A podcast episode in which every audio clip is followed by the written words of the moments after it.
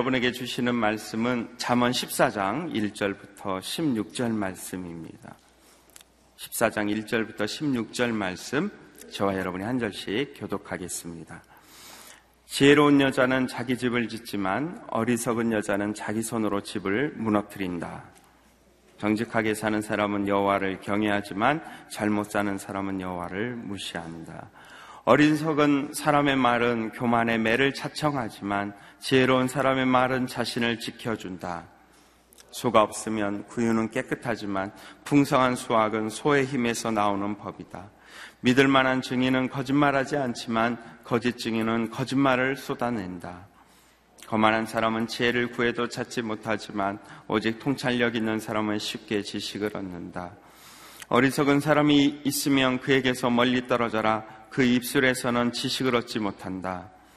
현명한 사람의 지혜는 생각하고 행동하게 하지만 어리석은 사람의 어리석음은 자신을 속이게 한다. 어리석은 사람은 죄를 우습게 보나 의인들 가운데는 은총이 있다. 마음의 고통은 자기만 알고 마음의 기쁨도 다른 사람과 나누지 못한다. 악인의 집은 망할 것이요 정직한 사람의 장막은 번성할 것이다. 사람이 옳다고 여기는 길이 결국에는 죽음의 일을 뿐이다. 웃어도 마음은 아플 수 있으며 기뻐도 그것은 슬플 때가 있다. 마음이 타락한 사람은 악한 행위로 보응이 가득 찰 것이요.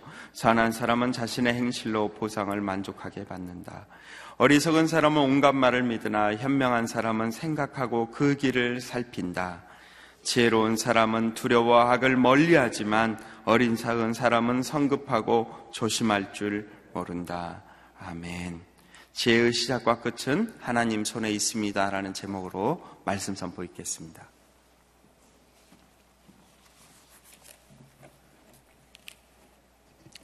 네, 오늘 새벽 예배 나오신 모든 분들을 주님으로 환영하고 축복합니다. 아, 하나님의 지혜와 세상의 지혜가 있습니다. 하나님의 지혜는 하나님의 눈으로 세상을 바라보는 것입니다. 하나님의 관점으로 하나님의 시각으로 세상을 바라보는 것입니다. 세상의 지혜는 세상의 문학과 철학과 세상의 학문으로 어, 세상을 바라보는 거죠. 엄청난 차이가 있습니다. 하나님의 지혜는 보이지 않습니다. 그래서 세상의 지혜를 가지고 하나님의 지혜를 말할 수가 없습니다. 하나님은 세상의 지혜를 가지고 있는 사람을 세상의 지혜를 가지고 살아가는 사람을 어리석은 사람이라고 이야기하고 있습니다. 잠언은 계속해서 하나님의 지혜를 가지고 있는 사람들과 세상의 지혜를 가지고 있는 사람들에 대해서 우리에게 권면해 주고 있습니다. 우리가 어떻게 이 세상을 살아야 하는가? 하나님의 눈으로, 하나님의 시각으로 이 세상을 바라보며 살아야 한다는 것이죠. 그렇다면 하나님의 눈으로 이 세상을 보기 위해서는 예, 무엇이 필요할까요? 하나님의 말씀이 필요합니다. 하나님의 말씀을 묵상해야 되는 이유가 여기에 있습니다. 하나님의 말씀을 묵상하고 하나님의 말씀을 깊이 깨달아야 하나님의 지혜가 생기고 그 지혜로 세상을 바라보는 것과 하나님의 말씀과 하나님의 말씀의 깨달음 없이 세상을 바라보는 것은 엄청난 차이가 있다는 것이죠. 이 하나님의 지혜는 하나님의 지혜는 세상 사람들의 보기에 어리석고 미련하게 보입니다. 그러나 실상은 예, 세상의 지혜를 가지고 있는 사람들이 예, 어리석고 미련한 사람이다라고 자언은 우리에게 계속해서 건면해주고 있는 것이죠. 이 지혜는 어디서부터 오는 것인가? 이 지혜는 예, 하나님께서 주시는 것입니다. 우리 잠언 2장 6절을 같이 한번 읽겠습니다. 잠언 2장 6절입니다. 시작. 여호와께서 지혜를 주시며 여호와의 입에서 지식과 깨달음이 나온다. 하나님이 주셔야 지혜가 생기는. 제가 제 과거를 쭉 이렇게 돌아보니까요. 이 잠언을 묵상하면서 제 과거를 한번 쭉 돌아봤습니다. 나는 지혜가 있는 사람일까? 여러분들 지혜가 있으십니까? 지혜로운 사람이십니까? 아멘. 제 과거를 쭉 돌아보니까 아, 내가 언제부터 지혜가 생겼지? 라고 이렇게 생각해 보니까 예수님을 믿은 다음부터 말씀을 깨달은 다음부터 말씀이 제 마음 가운데 찾아와서 말씀이 해석되어지고 말씀을 깨닫게 되고 말씀으로 살아가려고 노력하고 말씀을 묵상한 다음부터 하나님의 지혜가 저에게 막 생기기 시작했던 것 같아요. 네, 믿지 않으시는 그런 표정을 가지고 계신 분도 있는데 하나님을 우리가 믿은 다음부터 하나님의 영이 내 가운데 임하면서 그때부터 하나님의 지혜로 하나님의 관점으로 세상을 보기 시작했어요. 그 전에는 세상을 비관적으로 보았어요. 비판적으로 보았습니다. 세상에 무엇인가 얻을 것이 있고 세상이 가치 있는 것처럼 보이고 무엇인가 아, 우리가 추구해야 될 놀라운 어떤 것이 있는 것처럼 세상을 보았어요. 그러나 그렇지 않더라고요. 하나님을 믿은 다음부터는 완전히 다른 시각으로 다른 시각으로 세상을 보기 시작하는 거죠. 여러분들 아무런 학문이 없었던 베드로가 성령을 받고 예수님을 개인의 구주로 고백한 이후부터 그가 놀랍게 하나님의 말씀을 지혜로운 말씀을 선포하기 시작했습니다. 그러자 바리새인들과 유대인들이 놀랐습니다. 이건 누구인가? 하나님의 지혜를 얻게 되면, 하나님의 지혜를 받게 되면 내가 상상할 수 없는 내 안에서 하나님의 능력이 나타나기 시작하는 것이죠. 그렇다면 이 하나님의 지혜의 열매는 무엇인가? 하나님의 지혜의 요소는 무엇인가? 이 하나님이 주시는 이 지혜의 일곱 가지 열매가 있더라고요. 야고보서 3장 17절이에요. 우리 야고보서 3장 17절을 같이 한번 읽겠습니다. 시작. 그러나 하늘에서 오는 지혜는 무엇보다도 성결하고 또한 화평하며 관용하고 양순하며 극률과 선한 열매가 가득하며 편견과 위선이 없습니다. 성령의 아홉 가지 열매는 갈라디아서 5장 22절에 나옵니다. 야고보서 3장 17절은 지혜의 일곱 가지 열매더라. 자, 이런 열매가 나에게서 나타나면 내, 가 판단하고 내가 행하는 것들, 내가 생각하는 것들이 하나님이 주신 지혜. 첫 번째, 성결합니다. 하나님의 사람, 하나님의 지혜의 사람들은 순수하고 깨끗하고 성결합니다. 우리가 성결하고 순수할 때 하나님의 지혜로 하나님의 능력이 우리 안에서 나타나는 거예요.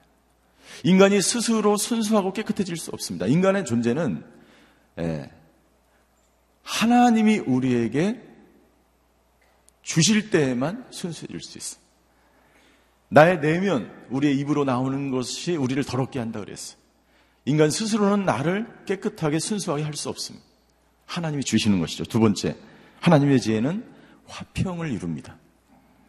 예, 다른 사람들과 좋은 관계를 이루어 나가는 것이죠. 화평. 만약 내가 누군가의 관계가 깨져 있거나 관계가 힘들거나 내가 그 공동체에 가서 화평을 이루지 못하는 사람이 된다면 그리고 그런 결정을 통해서 관계가 깨어진다면 그것은 하나님 주신 지혜가 아니라고 이야기할 수 있어요. 세 번째, 하나님의 지혜는 관용입니다. 용납입니다. 받아들입니다. 하나님의 지혜가 있는 사람은 그래서 용서할 수 있습니다. 예수님을 믿기 전에 내게, 나에게 하나님의 지혜가 없을 때는 예, 용서할 수 없어요. 받아들일 수 없어요. 분노로 가득 차 있습니다. 그러나 하나님의 지혜를 받게 되면 용서하는 마음이 내 안에서 흘러 나오게 되는 거죠. 다음 네 번째는 양순이에요. 양순. 모든 사람을 스스럼 없이 대할 수 있는 자세. 예. 내가 만약 가는 곳마다 다른 사람들이 나를 다 기피하고 나를 두려워하고 내만, 나만 나타나면 도망간다. 양순하지 않은 거예요. 양순은 뭐냐면 예. 누구든지 그 사람을 환영합니다. 받아줍니다. 스스럼 없이 그 사람이 가는 곳마다 아, 화평이 이루어지게 되는 다섯 번째 긍휼입니다. 긍휼. 긍휼과 선한 열매. 이것은 예, 불쌍히 여기는 마음. 어렵고 힘든 사람에 대해서 불쌍히 여기는 마음이 들 때, 뿐만이 아니라 이 긍휼은 선한 열매랑 연결되어 있습니다. 내가 극률이 여길 뿐만 아니라 동정할 뿐만 아니라 그것으로 끝날 뿐만 아니라 하나님의 지혜는 여러분들 세상의 지혜는 극률까지 할 수 있죠. 불쌍히 여길 수는 있죠. 누구나 그렇게 할 수 있죠. 그러나 이것이 선한 열매까지 나아간다는 거죠. 여섯 번째, 편견이 없습니다. 치우치지 않습니다. 자로나 우로나 치우치지 않습니다. 일곱 번째, 예, 거짓이 없습니다. 거짓이 없습니다. 예, 어떻게 해서든지 세상의 지혜는 거짓말을 하고 여러분들 방송과 TV를 보면 누구의 말이 진실인지 누구의 말이 거짓인지를 알 수가 없어요. 그러나 하나님의 지혜, 하나님의 지혜로운 그 지혜를 가지고 있는 사람은 예, 거짓이 없는 사람이다. 이 일곱 가지 지혜는 바로 하나님의 속성입니다. 그래서 하나님이 우리에게 주실 때에만 우리가 이런 지혜를 가지고 지혜롭게 이 세상을 살아나갈 수 있는 것이죠. 솔로몬이 하나님께 일천 번제를 드립니다. 일천 번제를 드리고 나서 하나님이 솔로몬에게 무엇을 원하느냐? 솔로몬이 단 한 가지를 구하죠. 하나님 나에게 하늘, 하늘나라에 하나님의 지혜를 주십시오. 이것이 너무나 하나님은 보기 좋아서 솔로몬에게 예, 지혜뿐만 아니라 엄청난 축복을 솔로몬에게 허락하셨어요. 열왕기상 4장 29절입니다. 열왕기상 4장 29절. 하나님께서는 솔로몬에게 지혜와 통찰력과 바닷가의 모래와 같이 넓은 마음을 주셨습니다. 주셨습니다. 하나님의 나라를 올바르게 통치할 수 있는 내가 오늘 가정을 올바르게 다스릴 수 있는 것, 내가 오늘 회사를 올바르게 경영할 수 있는 것, 내가 오늘 하루 삶 속에서 하나님의 지혜가 있을 때에만이 나에게 주어진 모든 것들을 올바르게 다스리고 관리하고 집을, 가업을, 사업을 세워져 나가게 될 줄 믿습니다. 그래서 1절에 이렇게 일하게 하고 있는 것입니다. 지혜로운 여자는 자기 집을 짓지만 어리석은 여자는 자기 손으로 집을 무너뜨리는 거예요. 지혜가 없는 사람, 하나님의 지혜가 없는 사람은 예, 집을 무너뜨립니다. 사업을 무너뜨립니다. 가정을 무너뜨립니다. 교회를 무너뜨립니다. 그러나 하나님의 지혜가 있는 사람은 예, 집을 세워나가는 거예요. 가정을 세우는 거예요. 교회를 세우는 거예요. 그러나 여러분들 조심해야 될 거 있어요. 하나님의 지혜를 받았던 하나님의 지혜를 구했고 하나님의 지혜에 충만했고 그래서 3천 개의 잠언과 1,500개의 아름다운 노래를 만들었던 솔로몬은 예. 그리고 하나님의 놀라운 축복을 받았던 솔로몬이요 하나님을 떠나게 되자 어떻게 됐습니까? 예, 하나님의 하나님을 떠나자 하나님의 지혜도 떠났습니다. 하나님을 떠난 사람은 하나님의 지혜가 떠나게 되고 그 사람을 하나님은 어리석은 사람이다라고 말하고 있는 거예요. 솔로몬은 하나님을 떠났고 그의 인생은 허무하게 끝났고 하나님을 떠난 솔로몬은 이방 여인들과 결혼을 하고 이방 신들을 들여오게 되었고 우상을 섬기기 시작했어요. 어리석은 사람이 된 것입니다. 그러자 하나님께서 진노하셨다라고 말씀하고 있어요. 열왕기상 11장 9절입니다. 그러자 여호와께서 솔로몬에게 진노하셨습니다. 그가 이스라엘의 하나님 여호와에게서 마음을 돌이켰기 때문입니다.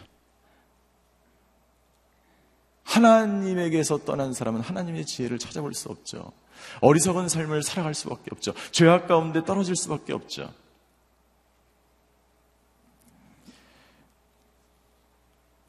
오늘 저와 여러분이 기도해야 될 제목. 하나님, 우리 자녀에게 우리에게, 나에게 오늘 하나님의 지혜로 충만한 하나님의 사람들 되게 하여 주시옵소서. 이 기도가 저와 여러분의 기도가 되시기를 주임으로 축원합니다. 여러분들 이 지혜는요 박사학위를 받는다고 얻어지는 게 아니에요. 세상을 많이 살아왔다고 얻어지는 게 아니에요.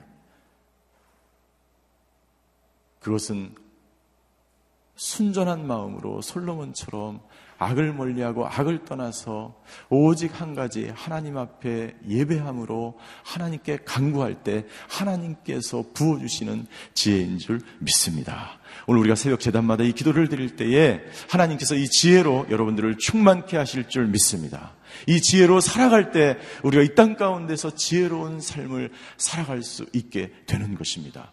이 지혜를 잠언은 계속해서 우리에게 권면해주고 있는 것입니다. 이 하나님의 지혜로 살아가는 사람들은 어떤 사람들인가? 첫 번째, 이 지혜로운 사람들은 자신의 말을 통해서 자신을 스스로 지킬 줄 아는 사람입니다.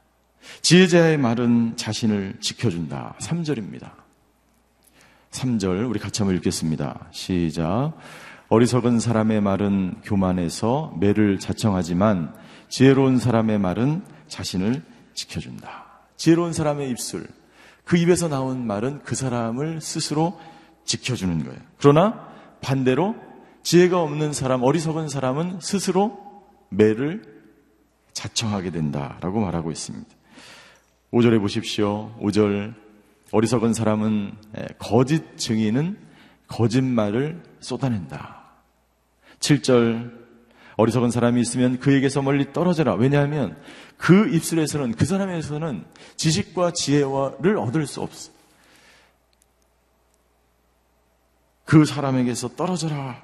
15절 어리석은 사람은 온갖 말을 믿으나 현명한 사람은 생각하고 그 길을 살핀다. 여러분들 사람들이 왜 이단에 쉽게 넘어가는지 아십니까? 네. 하나님의 지혜가 없기 때문이에요. 15절에 보니까 온갖 말을 다 믿어요. 여러분들 세상 말, 하나님이 주시지 않은 말, 메시지, 그것을 받아들이고 믿지 않게 되기를 바랍니다.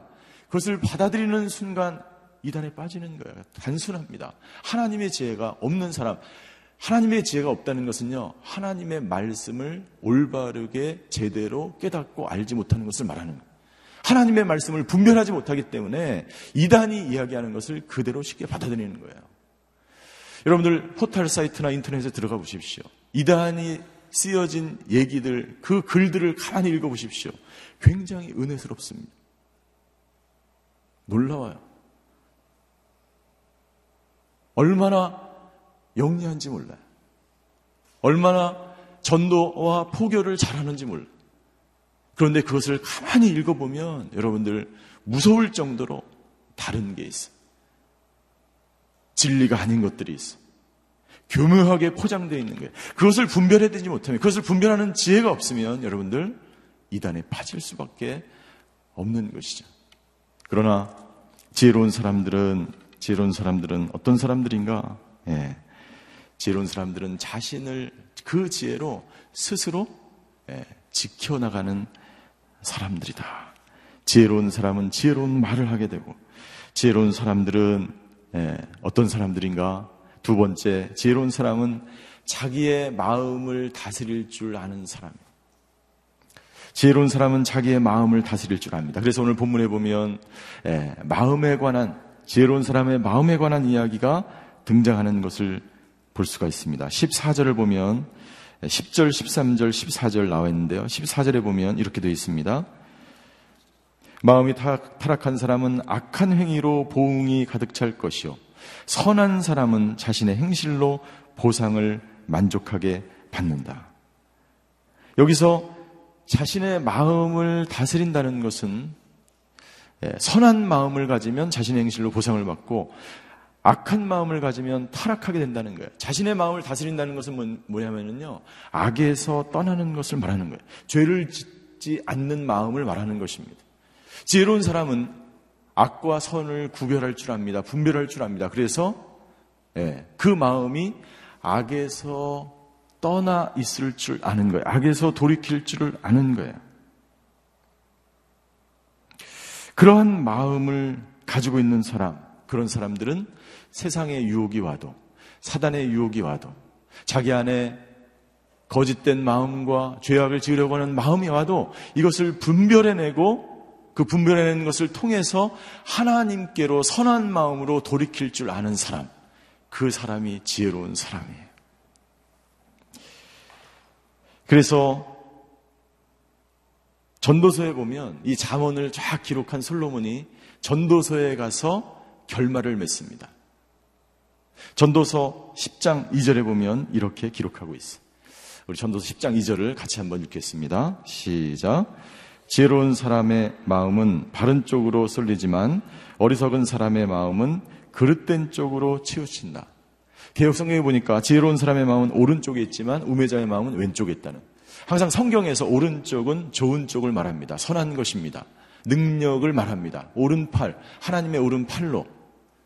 지혜로운 사람은요, 항상 오른쪽을 선택합니다. 좋은 쪽을 선택합니다. 올바른 길을 선택합니다. 그러나 어리석은 사람 지혜가 없기 때문에 분별력이 없기 때문에 악한 것, 죄의 길, 예, 우매한 것, 어리석은 쪽을 선택하게 된다는 거예요. 누가? 어리석은 하나님의 지혜가 없는 어리석은 사람들.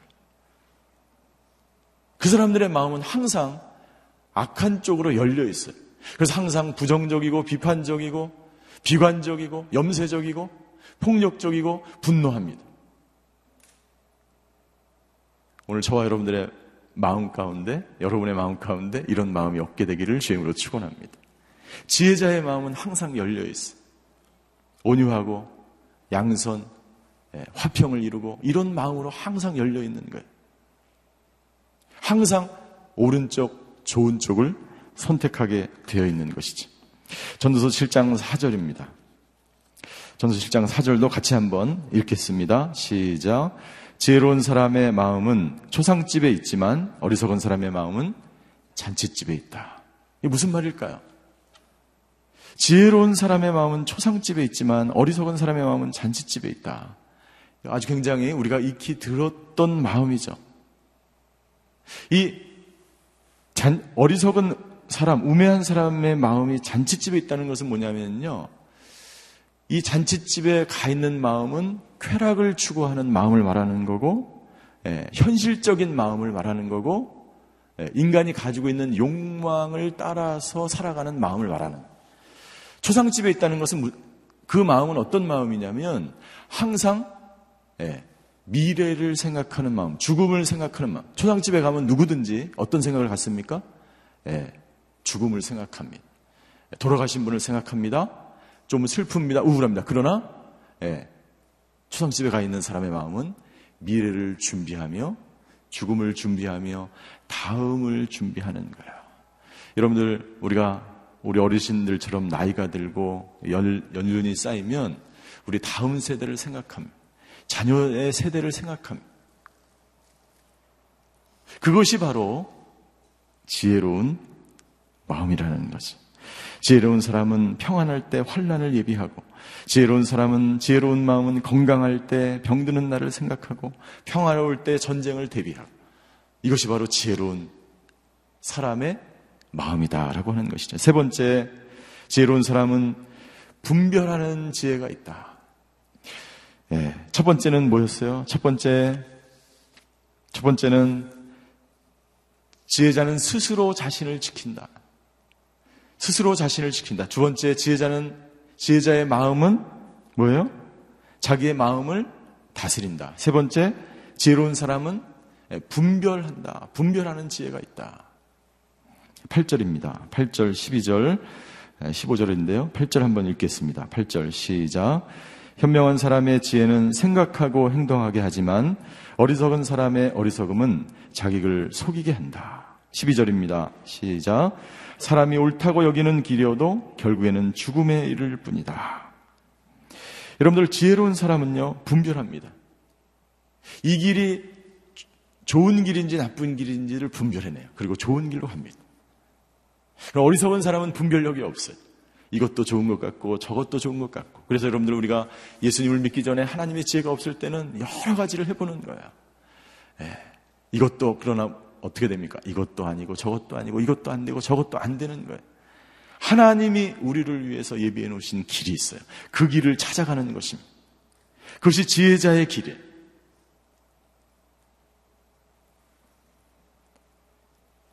사람이 보기에는 옳은 길이나 그것은 필경, 필경 사망의, 사망의 길이다.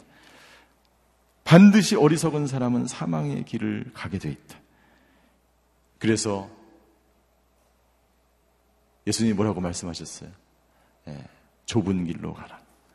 많은 사람들이 세상 사람들이 가는 그 길로 가려고 하지 말고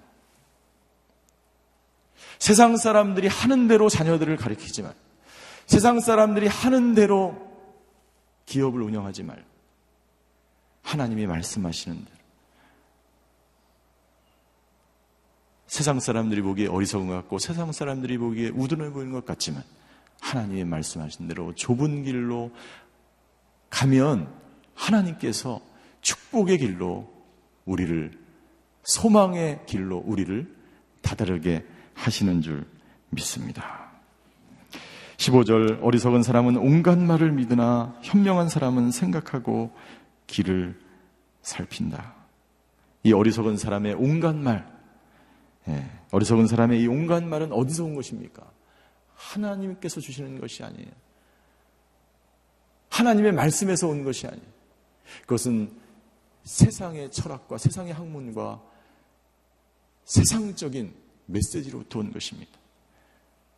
오늘 저와 여러분들은 세상의 말이 아니라 언어가 아니라 오늘 하나님께서 주시는 지혜, 하나님의 말씀으로 하나님이 주신 길을 걸어가시는 저와 여러분이 되시기를 주임으로 축원합니다. 오늘 세상 지혜와 하나님의 지혜에 대해서 말씀하셨습니다. 하나님의 지혜를 가지고 살아갈 때 분별력이 있게 되고 마음을 다스리게 되고 자기 자신을 지키게 된다. 오늘 그런 하루가 되시기를 주임으로 축원합니다. 기도하겠습니다.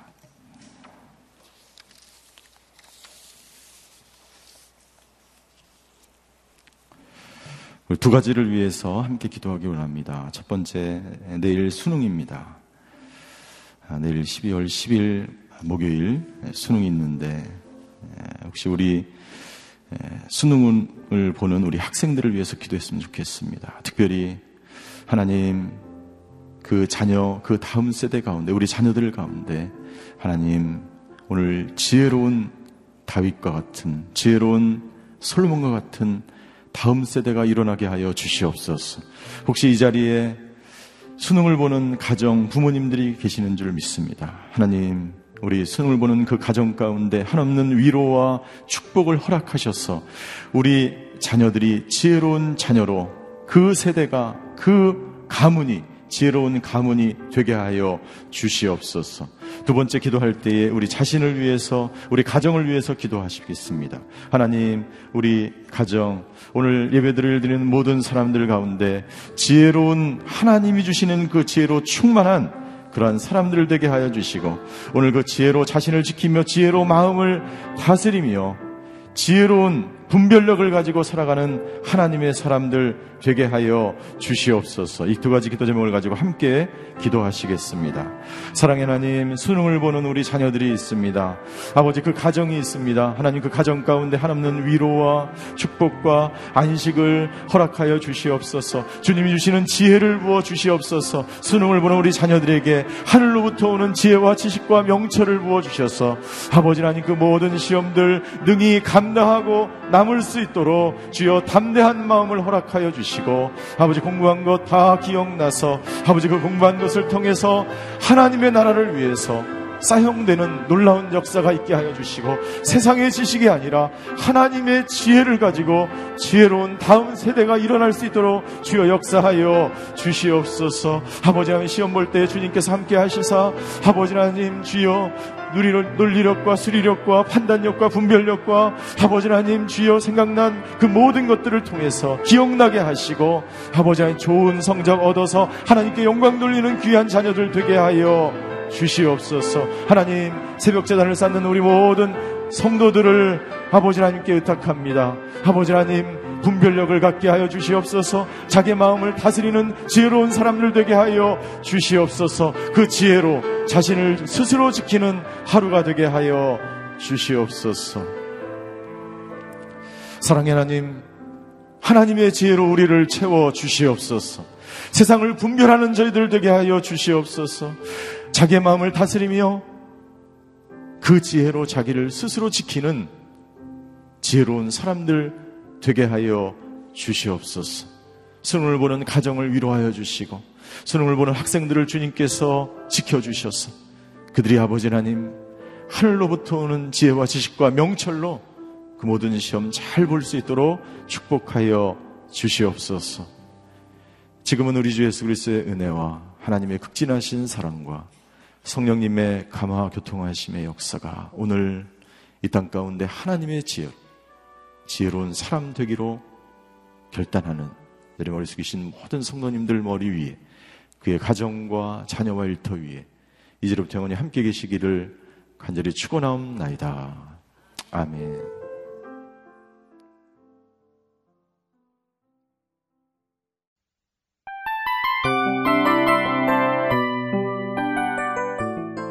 이 프로그램은 청취자 여러분의 소중한 후원으로 제작됩니다.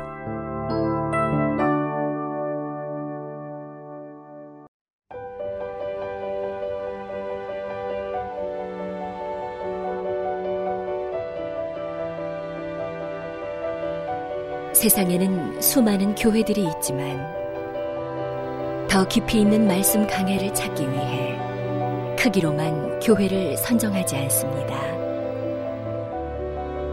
보다 좋은 영적 콘텐츠를 더 많이 나누기 위해 방송비를 받지 않습니다. 1년 365일 복음만 전하고 싶어서 우리는 광고를 하지 않습니다. 온누리의 복음을 땅끝까지 CGN TV와 함께 땅끝 성교사가 되주세요